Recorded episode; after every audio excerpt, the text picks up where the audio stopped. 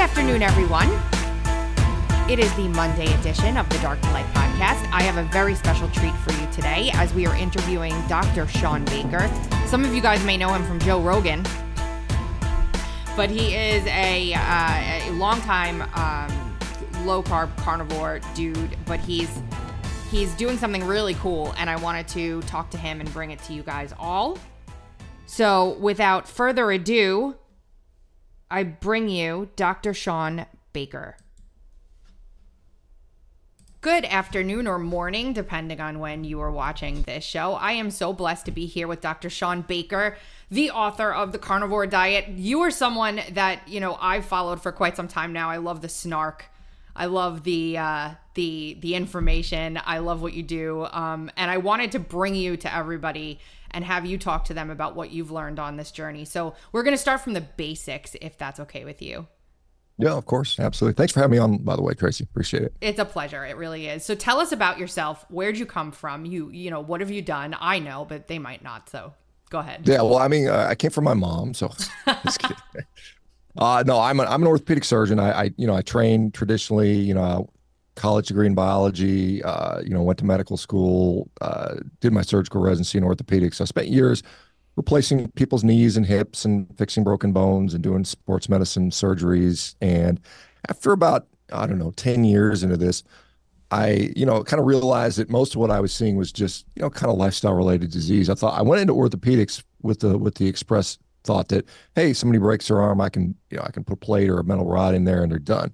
But re- the reality was that most of what I was seeing was arthritis and tendonitis and you know, carpal tunnel type stuff, and that all, as it turns out, is mostly a lifestyle related uh, issue. And so, as I started to, uh, you know, address my own personal health issues with diet, uh, I started to do that with my patients. And what I started to notice is that many of them, when you fix their diet, their orthopedic issues started to go away. Whereas they, you know, I had people that I literally were, was going to schedule for a knee replacement or had them on my operating schedule and we changed their diet in order to help them lose weight for the surgery.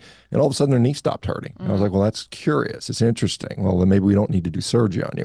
So, long story short, I ended up leaving orthopedics to sort of focus on a lifestyle because I think ultimately uh, prevention of all these you know just diseases and all these procedures that we end up doing because of disease is a better way to go and so that's you know kind of where i've been i've you know I, over the years i looked into nutrition i've been studying nutrition for know, well over a decade now. And at some point in that crazy journey, it led me to attempt this crazy all meat diet, which I later called the carnivore diet. You know, wrote, wrote a best-selling book on that. And you know, as strange as it sounds, I had the best, you know, health outcome of, of my whole life. I, I couldn't believe how uh, incredibly good I felt, and and so. Uh, at this point, we have now literally hundreds of thousands of people that have now done this, and many, if not most of them, report very similar findings that they they just get better, they get healthier, and so uh, it, it, leads you to believe that you know a lot of what we've been told about health is is perhaps based on flawed data or incorrect information, or you know perhaps even some sort of uh, interest in other you know other areas to, to you know to, to put a sort of conspiracy theory bent on it which i think it just has to do with profit mostly. So i think we've been misled around diet and you know we're, we're attempting to prove that. So i'm also the uh, uh, one of the co-founders chief medical officer at a company called Revero which basically we are a uh, healthcare company. We're licensed in all 50 states. Our physicians are completely on board with nutrition as you know basically first line how we how we should be dealing with disease so that's kind of the overview. That's awesome. You're actually a wellness doc, basically. You're a wellness. Well, company. I mean, in a way, I mean, I mean, sort of. It's not quite a wellness company, but we, I mean, we're, we're, you know, basically we have physicians that can prescribe and de-prescribe and diagnose and treat, which a wellness company often can't do that. So we're a full service medical company mm-hmm. in the, in the, in the, in regards that we're, we're basically all digital though. Focused on wellness because well, I, yeah, I feel like that's. On, I, I'd say lifestyle nutrition would be a, a way to say that in, in, a more appropriate way, but sure, absolutely. Yeah, lifestyle nutrition. And so basically what what I'm hearing from you is that you basically tanked your own business in order to help people. because because you didn't have well, to do surgeries anymore. yeah, well, I mean, you know, obviously, uh, you know, in this country, an orthopedic surgery uh, job is, is is fairly fairly lucrative, and you know, it was kind of a risk, and it took a while, and it's you know, finally at this point, we're starting to see return on that, which is really exciting because it took many, many years to get this company up and going and launched and hired and raising funding for it. Uh, we we just, in fact, just this month, well, this month January, we started accepting our first patients. We have like seven thousand patients on the waiting list already, which is really cool. So there's a, there's a huge demand for this. I think as we talked off camera, there are a lot of people that are kind of frustrated with the healthcare system because they're just tired of being stuck on all these pills and go from this specialist to that specialist and here's another test and here's another test and, and really never getting better. Yeah. You know, and so this is a, a, a different option for that. I can't. Um, you have a, a focus at Revero on on autoimmune issues. Can you talk about that a little bit? Yeah, absolutely. So one of the things that was interesting with this carnivore thing, because I've been literally just interacting with thousands upon thousands of patients over the years that have done this particular diet. And one of the things that's very striking is its efficacy with various autoimmune diseases. And so uh, things like Crohn's disease, in, you know, other inflammatory bowel disease, ulcerative colitis, rheumatoid arthritis, psoriasis, uh, you know, you mentioned uh, MS. Mm-hmm. Um, these things often get better in, in, in many cases to the point of full remission where people no longer need to be in medications. It's not just symptomatic relief, we see objective scientific evidence that the disease is actually going away. And so that's something uh, we're very excited to be treating. I mean, we are, uh, as we speak, uh, collecting data and we will be publishing results on our patients that we treat. So we want to get this into the scientific literature. I am, you know, this isn't just this isn't just you know talking about stuff on social media. Behind the scenes, I am coordinating a number of studies that are being done. I'm, you know, it took years of me you know, kind of basically were screaming about this stuff to finally get people to take it seriously enough to where they're putting some money behind it. So we finally have uh, some research coming out, which I think is really, really exciting. It's going to be huge because there's a lot of folks that go right to the literature and they're not going to find – the things that we're anecdotally talking about for you know all of the reasons big pharmaceuticals involvement in, in all these studies and it takes a lot to get someone to fund it like for example you just posted on x i think it was yesterday about this oreos versus statin study that was done mm.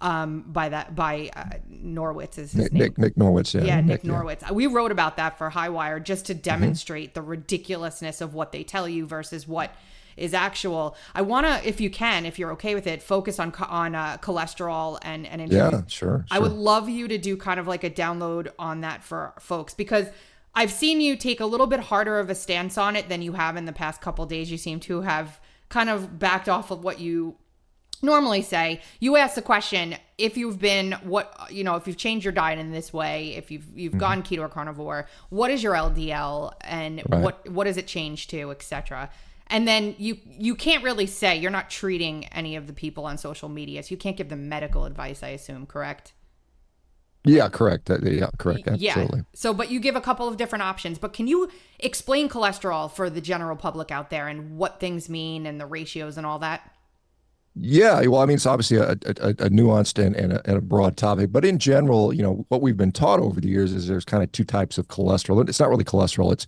lipoproteins that carry cholesterol. There's something called LDL cholesterol, which is often referred to as bad cholesterol, and then there's HDL, considered good cholesterol. And really, there's just one cholesterol molecule. But um, if cholesterol is particularly LDL cholesterol, or now ApoB, which is just a marker. It's, it's just a molecule that's on all these different lipoproteins. If it's really high over a long period of time, then the thought is that you're going to develop you know, atherosclerotic heart disease, cardiovascular disease, end up with a heart attack or a stroke or something like that.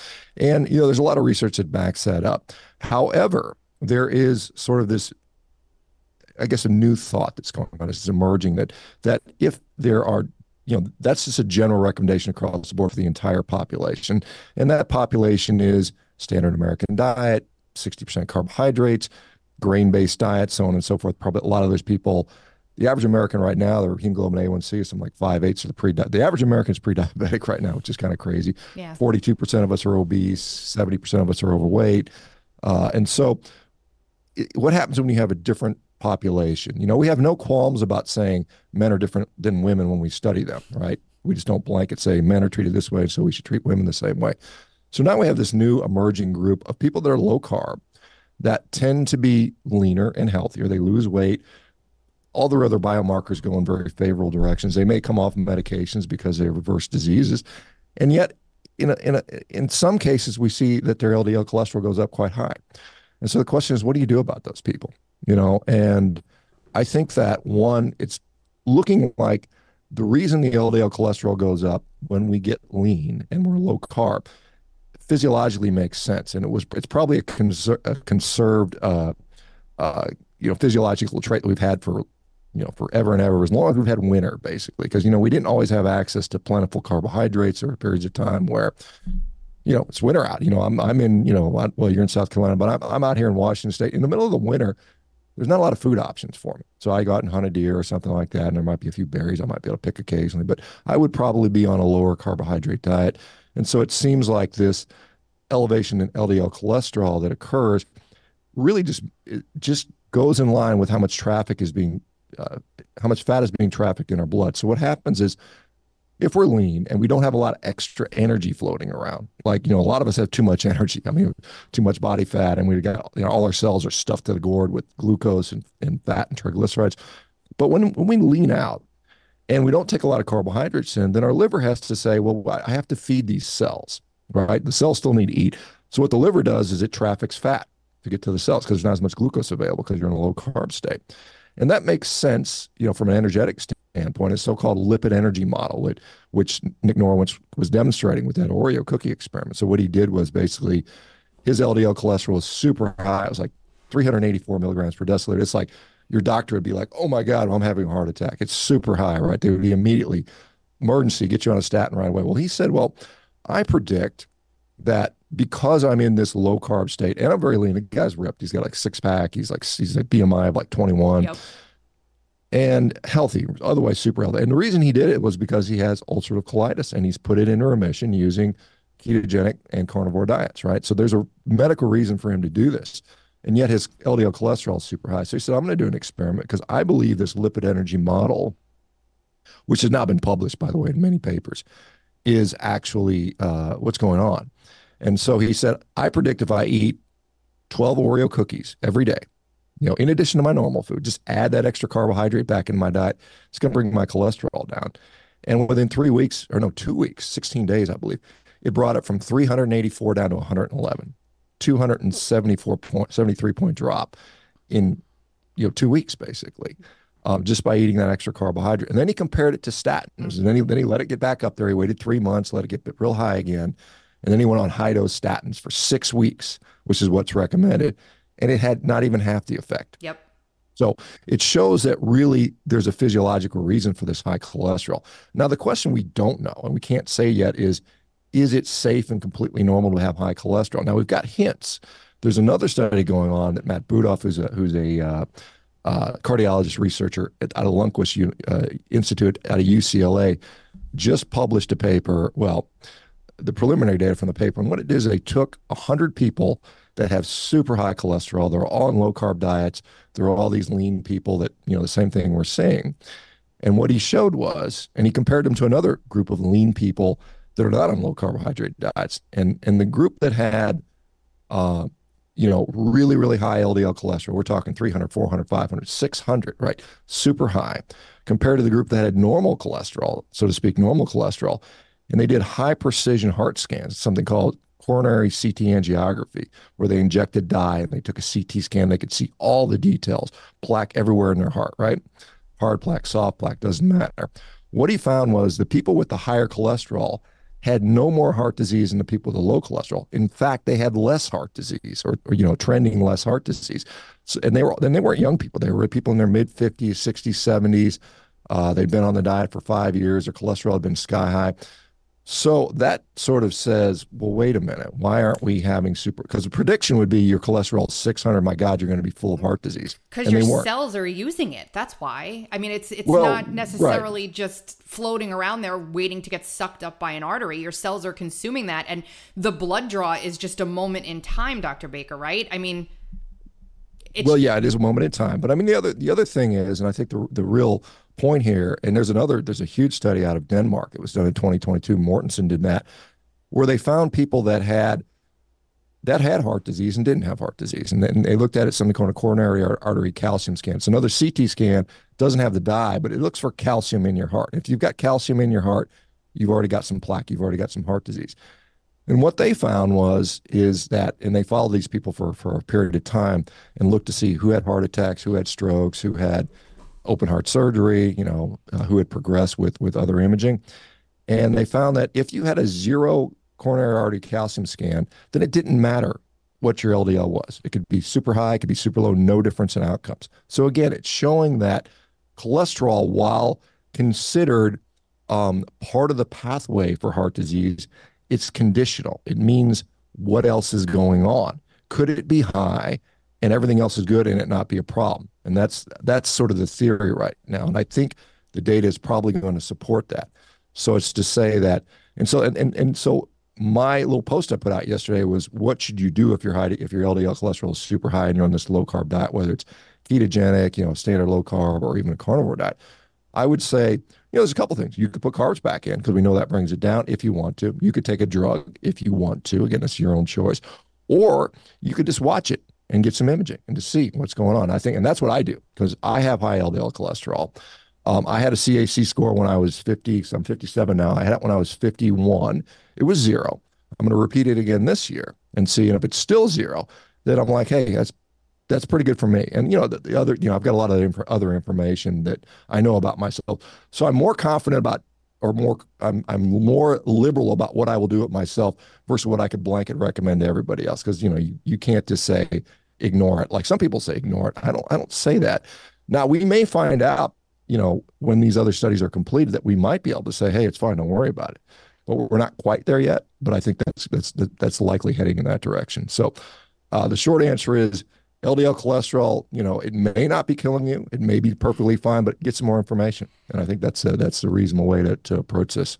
I did uh I did recently they ran a lipid panel on me because I told them that I was carnivore lifestyle and they were my doctor right. basically just oh you have to go in for some tests and then wrote a lipid panel in and I'm like they're going to try and prove to me that I need to stop this cuz I'm hurting myself typical. Mm-hmm. But I got it I got it run and truthfully, my LDL is up, my total cholesterol is up, but my triglycerides have sliced in half.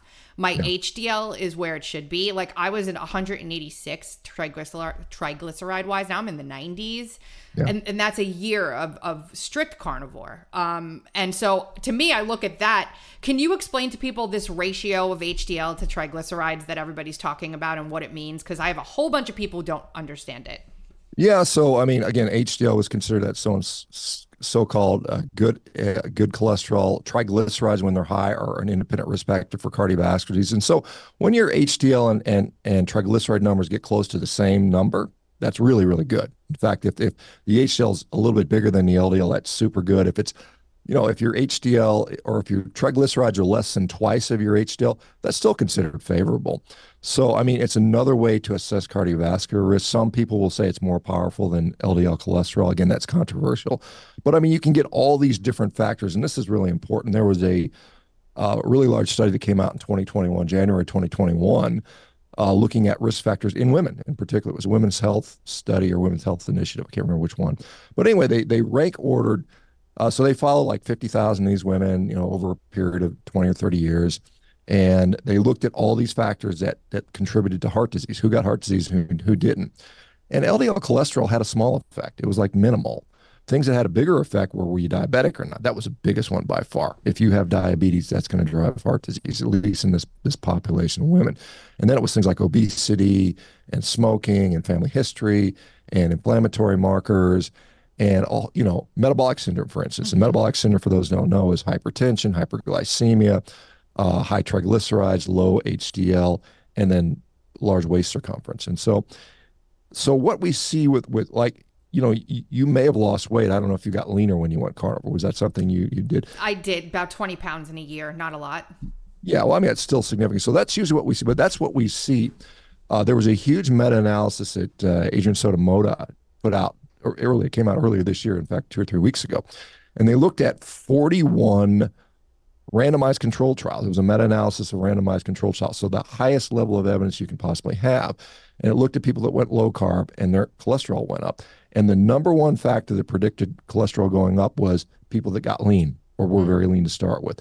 So that kind of it, it kind of doesn't run, you know, in the direction you'd think it was because normally you think about people that are risks for heart disease they're overweight, they tend to be, you know, that that tends to be who like if you go to a cath lab, a cardiac cath lab, there's not a lot of lean people there with six packs laying around waiting to get their heart cath, right? It's mostly people that are sedentary, obese, and so it's kind of one of those things. Is like, why is everything going in the right direction, and now you're telling me I'm at higher risk for cardiovascular?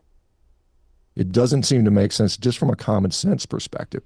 And I think a lot of people are like, fine, that's it. You know, because I talk to people every day that, you know, they, I mean, literally, it's miraculous. They're, they have they've been bedridden with MS, and now they're they're back to back to work, or they had ulcerative colitis where they're having bloody bowel movements times a day, and now it's gone, and they're off all their medication. And you tell those people, hey, we're worried about your cholesterol. Maybe you need to change your diet, or you know, take a statin, or eat some cardboard, or whatever. You know, and they're like, hell no, I'm not doing it. I don't even care. So it's it's one of those things. So hopefully we'll have more information on this. Um, uh, at this point, you know, like I said, it still makes sense just to get more information. If you if you if you come back and your cholesterol's real high, you don't need to panic, but you just have to say, let me get some more information. I like imaging. I think imaging really tells you what's going on. And then you can see, you know, and then see where it goes because again, it's a snapshot in time. Depending on your age, if you're 20 and you know, it's very unlikely you're going to have anything in your heart. But if you're 50 or 60, yeah, then it's a then it's really really helpful. It can tell you where you're starting at. And then the question is, it's always nice to get you know two slices because you can see here's where I started, here's where I am now. Am I getting worse? Is it staying the same or am I getting better? And we've actually seen people where their cardiovascular scans have actually gotten better mm. by going carnivore, ketogenic diets. So it's it's kind of interesting, uh, interesting stuff that's developing, and it pisses people off because a lot of people are so bought into this cholesterol ideology that, you know, and we've been looking at that from a healthcare perspective for really the last forty or fifty years. It's like everything is dependent upon what your LDL cholesterol is, and it's like, and, and to the point that we we've ignored everything else almost. And, rea- and the reality is probably most diseases that we see today, whether it's autoimmune disease or diabetes or uh, you know any of the inflammatory conditions, even mental health conditions, are probably related to our metabolic fitness. You know, like we talked about this metabolic syndrome thing. So if you can address your your glycemia, your inflammation, your hypertension, your uh, your, your your sort of obesity, uh, then you're likely to get better from all these conditions, which is really really fascinating. I'm going to ask you a question and touch on this study thing uh, that we're experiencing now because you're starting to see the the backlash to what you just spoke about as far as them not wanting to let go of that cholesterol what may be a myth. But i will tell you like for me personally my a1c is always 5.3 normal. I haven't had a check since carnivore but that's what it was. However my fasting glucose was always 104 105 and so the doctor would look at that and be like eh and walk away. Now my fasting glucose is in the, the low 90s. I have never been able to get it down below 100 in a decade. Never. And i look at that as the way my body is now utilizing utilizing resources. It's it's working better. And my doc is going to try and say you need to really do something. Like i had an argument with her because she's like you need to add sugar to your diet. I'm like would you tell a child to add another soda to their diet every day? What are you telling me? Like square this for me. And it's silence. They don't know how to respond. Yeah, you know, it, it is because you get a lot of physicians that are unfamiliar with, and they're confused. They they don't know what the hell's going on. They're just like, this doesn't make sense to me. Let me go consult, consult my algorithm because mm-hmm. most of medicine medicine is now algorithmically based. You know, it's written by the pharmaceutical companies, by the way. Uh, you know, via their you know surrogates, the AHA and ADA and whatnot. And so they're like, well, it doesn't fit in my algorithm. And, and then they kind of it's like it's like uh, when they're their brain starts malfunctioning, functioning. You know? NPCs. Basically. Yeah, yeah, exactly. Yeah, I don't know what to do. It's so so. Yeah, it's it's it's interesting. They they they're just guessing at this point, you know, and and and so, you know, you have to be your own advocate. And for you know, unfortunately, uh, and this is the nice thing about Revero, are, are all our doctors clued in. They they know this stuff, so they're they're gonna they're not gonna be the clueless doctor that says, "Oh, oh my God, yeah, you need to start eating sugar." Yeah. You think about what would compel a doctor to say that you need to eat more sugar in your diet. It it, it just makes kind of zero sense. Basically, told me my kidneys were going to fail and that I'd never be able to continue this, and you know I need to have B- more. That's total BS. Yeah, let, let, me just speak to the kidney kidney yeah, issue do, because that's a common one. Because you know high protein diets have been associated um, with higher creatinine. So there's there's a blood test called serum creatinine, and we calculate a number called the GFR, the glomerular filtration rate, how well our kidneys are filtered based off that creatinine number. And a lot of times when you go on a higher protein diet, and a carnivore diet often is higher protein, and typically it is for most people, um, you'll see a bump in your creatinine a little bit. And, and so the, the, traditionally trained doctor will see that and say, ah, kidneys must be failing. Uh, but the problem with that is it's normal to have creatinine go up if you have more muscle mass, if you're working out hard, or if you're eating more protein. That's a normal finding. And so you can do another test called cystatin C. And, and I end up doing this all the time. I have people come to me and say, Oh my God, my doctor was scared about my kidneys. I say, Go get this other test, cystatin C. And it is always comes back normal. It's, it's just a test. It doesn't matter how much protein you're eating. So you have to educate your physicians because most physicians don't know this. Uh, and it's it's in the literature, it's all over the literature. You can certainly look it up. You know, cystatin C for determining kidney function. So I mean, it's just a matter of educating these guys because we used to think that um, you know protein was harming the kidneys based on this so-called Brenner hypothesis. Or Dr. Brenner from the 1980s was doing a bunch of rat studies, and they fed rats high protein diets, and yes, the rats had kidney issues, but it doesn't translate to human data. And so what we see is when our kidneys fail yeah, it spills more protein. That's true.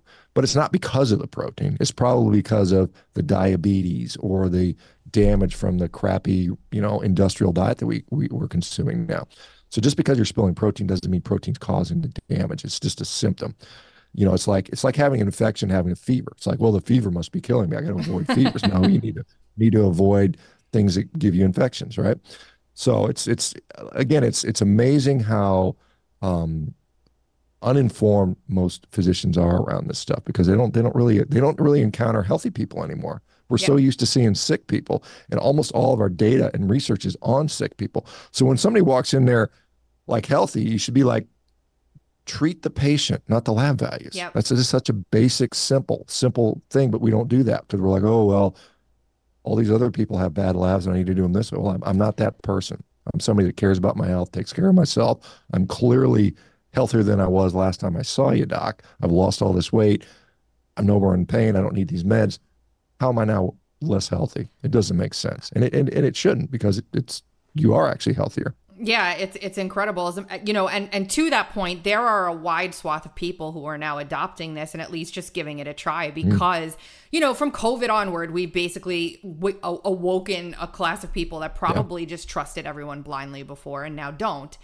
And the more people start talking about this, um, and I'm sure you've seen this explosion yourself, the more they start to put out quote research and data to combat it, like the meat causes diabetes study. I know that you went nuts about that. Can you talk to the the audience about that one for? Yeah, well, I mean, this is the problem. The vast majority of our nutritional research is this so-called observational data, associative data. It's based on epidemiologic studies. So they basically just grab, you know, 50,000 people and they, they hand them surveys, food frequency questionnaires. And they'll say, what did you eat for the last six months? Right. And most of us can't do that. No, no one really remembers. Right. I mean, I do because all I eat is meat. So it's pretty easy for me. But for the average person, how many ounces of blueberries did you have a week for the last six months? How many, you know, how many pieces of, of, of you know, whatever orange did you have? No one accurately can remember that. So this is what the data is based on clearly inaccurate data. And then they're, you know, Harvard, that, that Harvard study in particular that said red meat, 62% increase in the incidence of diabetes. They call red meat lasagna, sandwiches. I mean, it's like that's not red meat. Yeah. I mean, you know, you know, it's so it's so it's so confounded. And then, oh, and then, oh, by the way, the people that were eating more red meat happen to be they happen to smoke more, drink more, be more overweight. You're not even comparing the right populations. But this is what they and they say, well, we control we controlled for that. How did you control for that? Well, we put some variable in there of, of our own choosing. And it's like, you know, it's kind of like you can make it read whatever you want. And so there's there's clearly a uh, a desire, you know, to have us cut back on eating red meat because it's killing the planet, right? And the nutritional researchers put that bias in there. Many of them are biased to start with. Uh, so it's garbage. It's a, it's a, it's not even a study that you can even. I mean, at, at, best, you can make a hypothesis with that. You could say, "Well, I I hypothesize that red meat leads to diabetes." Okay, now test it. How would you test that? Well, interestingly, uh, one of the studies that, that, I'm working to get done and likely will happen uh, this year is let's see what happens when you put people on an all meat, all red meat diet eh, with diabetes. What happens to them? Mm-hmm. Well, in my experience, their diabetes goes away their blood glucose normalized, they get off all their meds. And not only that, but the end organ damage, the kidney disease, the eye disease, the, the vessel disease, the hypertension also gets better, which shows you you're not just masking the symptoms because you're not eating carbs, you're actually reversing the disease process. And so that is a real study. That's what you want to do. And finally, I've gotten people that are willing to that understand that they're willing to do this. So hopefully, we'll have that study started later this, probably later this spring, and then hopefully finished by probably the fall or something like that. So again, it's it's it's just this nonsense, nonsense epidemiology. John Ioannidis, who is a professor at Stanford, he he was one of the guys who was somewhat critical of the COVID response. You know, you might know who he is. Mm-hmm. But he's one of the most cited research scientists in the entire world. And what he said is all these epidemiologic studies, I think they looked at like 70 of them. And then they compared them to actually testing them in a real scientific result. And guess how many of the the, the, the, the conclusions held up? Probably out zero. Of 70, zero. You're exactly right. Yeah. Zero. Not one of those studies held up under r- rigorous scientific investigation. So this is what we have. We have a bunch of garbage. We have a bunch of garbage study that's out there getting headlines. You know, I mean, that study probably got you know covered by CNN and NBC and C- MSNBC and Fox News and everybody put that study out there because you know it kind of matches the narrative. We we all want to go eat this plant based crap, this cheap. Really, it's just cheap, cheap, crappy food. It's making everybody sick, but it makes tremendous profit for drug companies, for food companies, and then of course all the all the all the uh, people that are tied into that. So it's uh, it's that's just the way it is. it's so crazy. I'm pretty stunned that like you know you're probably going to come up against the Leviathan as you start re- releasing this stuff. It's just a breath of fresh air to have it. You'll have to deal with the people picking through and telling you why you're wrong, and statistician statisticians coming in and you know um, getting them through peer review might not be that easy. It it is in the in at least the autoimmune space. I can tell you from personal experience, doctors are using studies on low carb carnivore to recommend to patients in their offices that they try and cut back on carb because that happened with my husband. The doctor who was attending with his neurologist said, "Oh my gosh, I was just telling you about this." You know, I was just showing you this study that proved that inflammation was reduced and you know, he's got undetectable lesions now. It's almost unheard mm, of. They won't tell him that he's cured himself, obviously. Right. But there, he had cervical spine lesions that are undetectable now. That is. Yeah, I've, yeah, I've seen several people with that with MS where that where I mean it's the MRI is showing the lesions are going away. So you yep. can't just chalk it up to, uh, you know, it's you're just imagining. It's not. It's all on your head. It's actually on the MRIs. And you know the problem. You know, some people say, well, sometimes it regresses. This is a funny thing because sometimes these cases get better on their own. You're like, why the hell aren't you studying the hell out of those people? Yeah, right? Why? You know, it's like, aren't you curious why it gets better? And uh, you know, the interesting thing is, you know, if you look at particularly these autoimmune diseases, the drugs that are coming out to, to treat these things, the biologics, the immune modulating, immune mm-hmm. suppressing drugs, they are so incredibly expensive. Yeah. I mean, you're looking at infusions that are three, four, five thousand dollars a pop, yep. you know, once a month for a lot of people. So these people are putting in 50, 60, 70, 80,000 dollars a year on these drugs. Companies are making enormous profits. And, you know, it's suppressing their immune system. It makes them more susceptible to cancer and infectious diseases. Yep.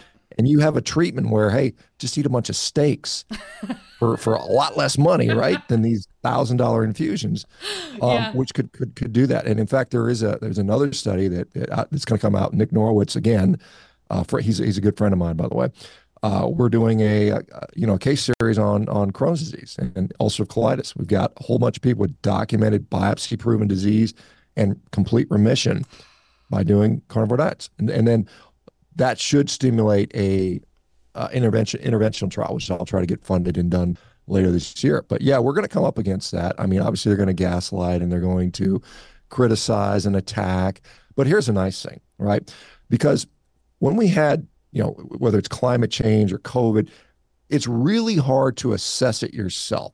I mean, uh, you know, like I can't go outside and say, "Oh my God, the climate's changed." I have no way to really assess that myself personally. Yeah. But when it comes to my own health, I know. I mean, I can look in the mirror. I know how I feel. I can I can see what's going on, and so it's hard to gaslight somebody about their own health. I mean, they try, they try, but it's really a lot of people are saying, "Look, I lost 50 pounds. I'm no longer diabetic. I no longer have blood pressure meds. I feel great. I feel 20 years younger. It's bullshit. You can't you can't unconvince me of that, right? Yeah. So I mean, that's the nice thing we have in our favor is that you it's hard to, to convince somebody that they're sick when they're not sick. They try, you know, they tried with some of the some of the stuff, you know, with the COVID stuff, which is kind of interesting. But, asymptomatic anyway, spread, you know all about that. That's yeah, yeah. I, I was, you know, I was critical of some of the, you know, and again, I'm not a guy out here saying, you know, don't do this or don't that, but I'm just saying, hey, let's use a little common sense here. Certainly give people informed consent because I think we really dropped the ball on informed consent because uh, we didn't know what we're dealing with. We don't need the, I mean, the companies didn't even share their data. Yep. And still, we're, we're, we're fighting, you know, FOIA requests just to find damn data that should be pub- widely publicly available. So, I mean, um, you know, and, and, that's why I tell, I tell people, you know, I mean, you have to be your own best uh, advocate because, hey, I'm, I'm, a physician and I don't have as much skin in the game for you that, than you do. And yeah. I, you know, I might see you for 15 minutes once, once every six months you gotta you gotta i know people are being criticized for doing your own research it's like what do you mean reading is now bad for me or something like that. It's kind of crazy.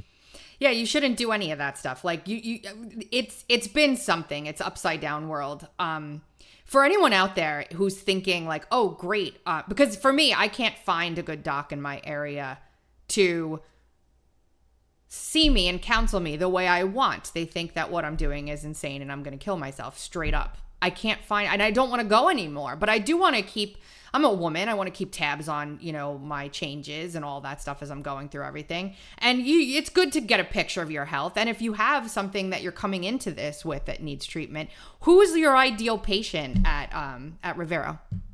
Well, like I said, we are set up to take care of people that are sick, right? I mean, generally. I mean, we you know, we're we're happy to have healthy patients. That's not a problem, you know. But I mean, as far as what our design is, is to take sick people with diabetes, obesity, metabolic disease, hypertension, or autoimmune conditions or inflammatory conditions and get them better. So if you have any of those, and that's a lot of people, I mean, there are 38 million diabetics and probably another 100 million pre-diabetics and god how many people are obese? Hundreds of you know 100 million plus. And obese or overweight. And autoimmune diseases now some estimates up to 50 million people. Yeah. so there's a lot of people that we could potentially treat. Um, and there's people that are like, you know, maybe perhaps like yourself that are like, hey, I'm doing something that my other my other doctor doesn't approve of, but it's giving me the best health of my life, and I just want some support. So, I mean, those those are all groups that we might want to see.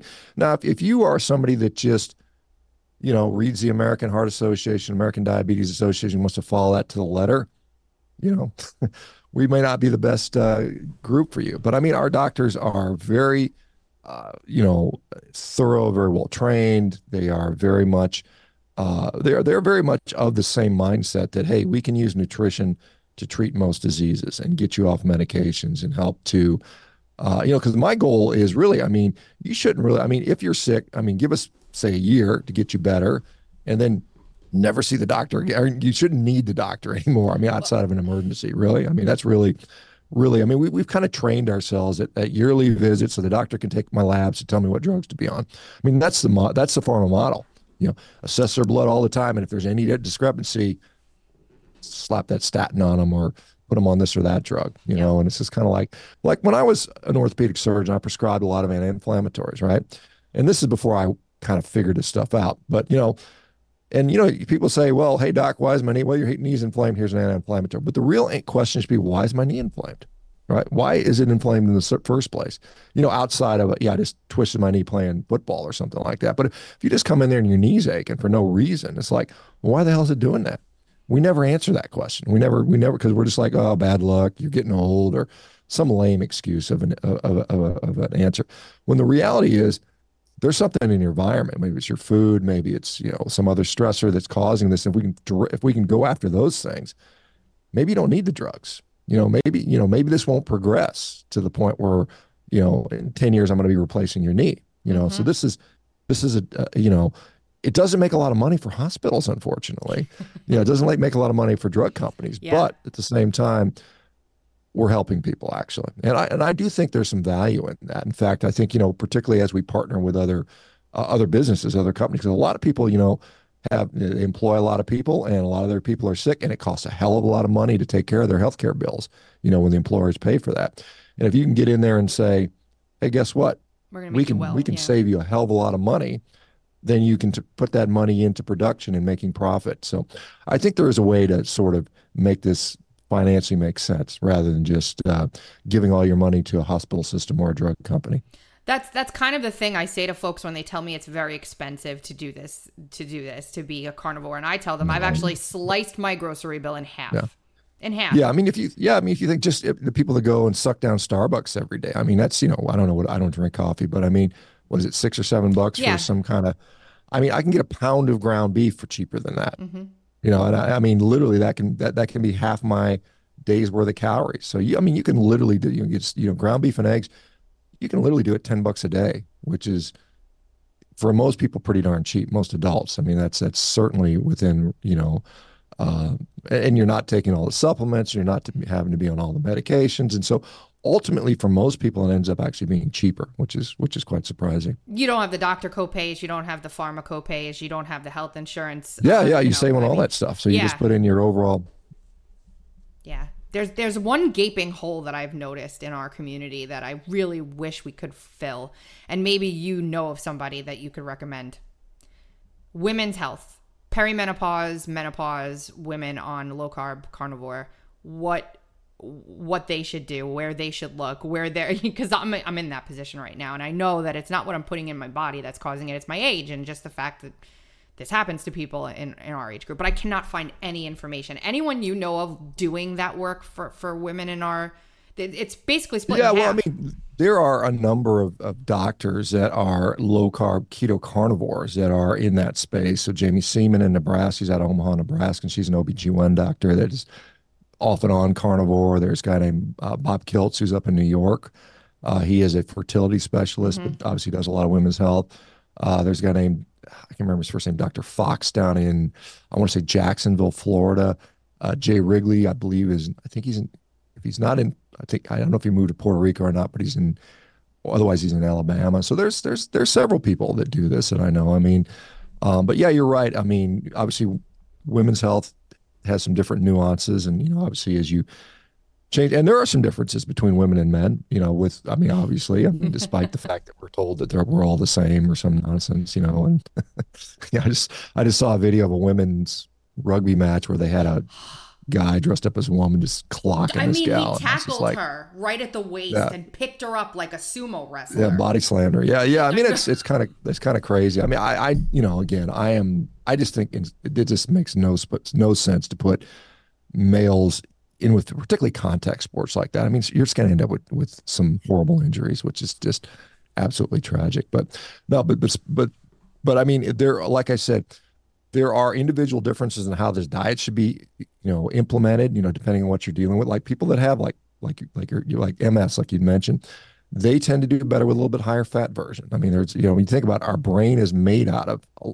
a lot of fat. I mean, our central nervous system is completely not completely, but a ton of fat in there, and so it seems to be that I see a lot of people with these central nervous systems, mental health issues, do better on a little bit higher fat approach. Which you know, that's important to know these different nuances. Yeah, so I mean, otherwise, I'm excited. I'm going to be watching what you do here because I've been wanting to um, get involved to start something like this, kind of revolutionize the healthcare field into something that we can actually tangibly hold. And it looks like this is actually that thing, and it's a breath of fresh air for me to see. So I'm gonna keep pounding away on that and show people, you know, what you're doing. Um, and and thank you for being a real pioneer in this and bringing so much good to to the world in in what you've been sharing. And your social media is hysterical. So that too. Well, you know, and, and that's the thing. I mean, unfortunately, you know, like people are like, you know, they, they I'm I'm very serious about this stuff, but I mean, I get that the social media you have to sort of do the goofy stuff to get the attention so people actually pay attention, and so that's why you see me goofy steak eating. I'm eating steak while some crazy wacko vegan is talking some nonsense or something like that. So, I mean, it's important to like, you know, get people to hear the message, and you know, I mean, you could have the best message, but if you're if you're talking in a closet, nobody hears you. Who Mhm. cares? So you got to you got to get out there and do that. So that's why I do some of that stuff. But I am dead serious about the problem we have uh, in fixing it because you know I have kids. I have four kids that I don't want them to grow up in a world where they never know what health is, Yep. where they're everybody's medicated unnecessarily, in my view. Uh, and you know I think it is. Uh, you know I think this is just absolutely essential. I mean, when I you know you think about how fractured and divided and angry and frustrated and anxious society, society is a lot of that has to do with just their overall health. And if Yeah. you could have a bunch of healthy, and you know, you think about how much resource we have here in the United States, for instance, we have so much resource, but we have a country of fat, sick people. That should not be the case. We should have a, a country of robust, vigorous, productive, energetic, happy people. I mean, you think about it. You know, it's like it's not it's not like we're some some some guy starving in Somalia, right? Yep. We have so many resources, and yet somebody everybody's so damn miserable. Why is that? Because we're being fed friggin' poison as our diet for, for the most part, and we're too stupid or too corrupt to fix it. One question I have for you before we end today. I have a friend who went to Italy and said he, you know, he was eating donuts and and having cappuccinos every morning and he's losing weight. And he's saying that's because the there are chemicals in our food here in the United States that are not also in they're not allowed in the food overseas. Now that's true. Right. But do you think that a an American who goes overseas and starts eating sugar overseas by by mere happenstance of the the lack of preservatives and chemicals in the food will do better with sugar than someone who lives here and decides to consume it weird question i know but Well, I mean, you know, you think about it. Like, uh, you know, I, I go to Europe not infrequently. I've been there several times, and every time I go there, I walk my ass off. I mean, I'm walking everywhere. I mean, that, that's sort of the more culture. You go out to eat, you walk around, you go look at the the churches and the historic, and all the streets are really cool because they're all historic. And so most people just increase their activity level when they're doing that. So that's probably much of it. But yeah, I mean, there is. I mean, maybe there's a little bit less of an inflammatory effect, and sometimes uh, when we you know eat things we get inflamed sometimes we retain a little bit more water and so i mean i think there is some but i mean i think if you dexa scan the guy and held him you know to the exact same level of activity you might not see as much of a difference. But yeah i mean i, I hear that anecdotally. But you're absolutely right in the fact that yes we allow i don't know how many extra ingredients thousands of extra kind of crazy ingredients in us food which are outright banned in in most european countries. So there is something to that. And um but I, I do think it may be confounded by the fact that you're just maybe more active, you know, because you know you think about if you're if your day to day job is you sit in front of a computer all day drinking coffee and eating donuts, and then you go to Europe and now you got time and you're walking the streets and shopping, and so there may be some, maybe some other things going on. if someone wants to volunteer for your studies where can they go to do that Oh gosh. Um, well, it depends on where we do. So, I mean, we have a study that's going to be launching in uh, Florida and around Tampa. So there may be some call outs for that. I mean, obviously, every patient that signs up for Revero will be given the option to consent to be part of a clinical trial or clinical study. awesome So, I mean, that's that's another way to do it. And, and we're going to study everything. I mean, everything that comes through our door, whether it's diabetes or lupus or MS that we treat, we will study the results and publish those results to show what our efficacy is. Uh, so that's way. And like I said, as these, like I said, right now on these other studies I'm talking about that are outside of our company, we're we're you know just finishing the funding talks and putting the researchers together. So as I um, as those studies are actually launched, I can I'll share where they are because some of them will be center-based studies, and so you have to live in the local areas to be able to qualify. So Yep. Well, everyone go to Revero.com. Take a look at the website. I've got it up on screen right now. Dr. Shawn Baker, thank you for joining us today. This has been fantastic. Tons of information. Hope to talk to you again soon. Tracy, I appreciate it. Thank you, and likewise, I'd love talking again. Thanks. Good You don't wanna or- play it again. you might want to play it again after. Ah, that was just fantastic. He's wonderful. There are so many great people in this space that are doing amazing things. I hope you guys enjoyed that interview with Dr. Shawn Baker and you got something out of it. You can follow him over on X. Um, if you go to, I think it's SeanCBaker.com. Let me see. Let me just, or Sean C, at Shawn Baker. Let me just, a lot of them. Yeah, it's S Baker MD. S Baker MD. He has the lion giving a middle finger as his banner. Um, and I hope that was good for you guys. We'll be back on Wednesday with more information. I have the whole Florida COVID grand jury presentation or presentment to talk about, and a lot of stuff that's happened over the weekend, including this immigration bill and things like that. Hopefully, this thing fails. It's terrible. But other than that, thank you guys for being here. Please hit a thumbs up on the way out. You can hear the Dark to Light podcast every Monday, Wednesday, and Friday at 8:30 a.m. Um, live streaming on X, on GETTR, and on Rumble, and hitting audio only podcast 2:30 on all the podcasting platforms. We will be back on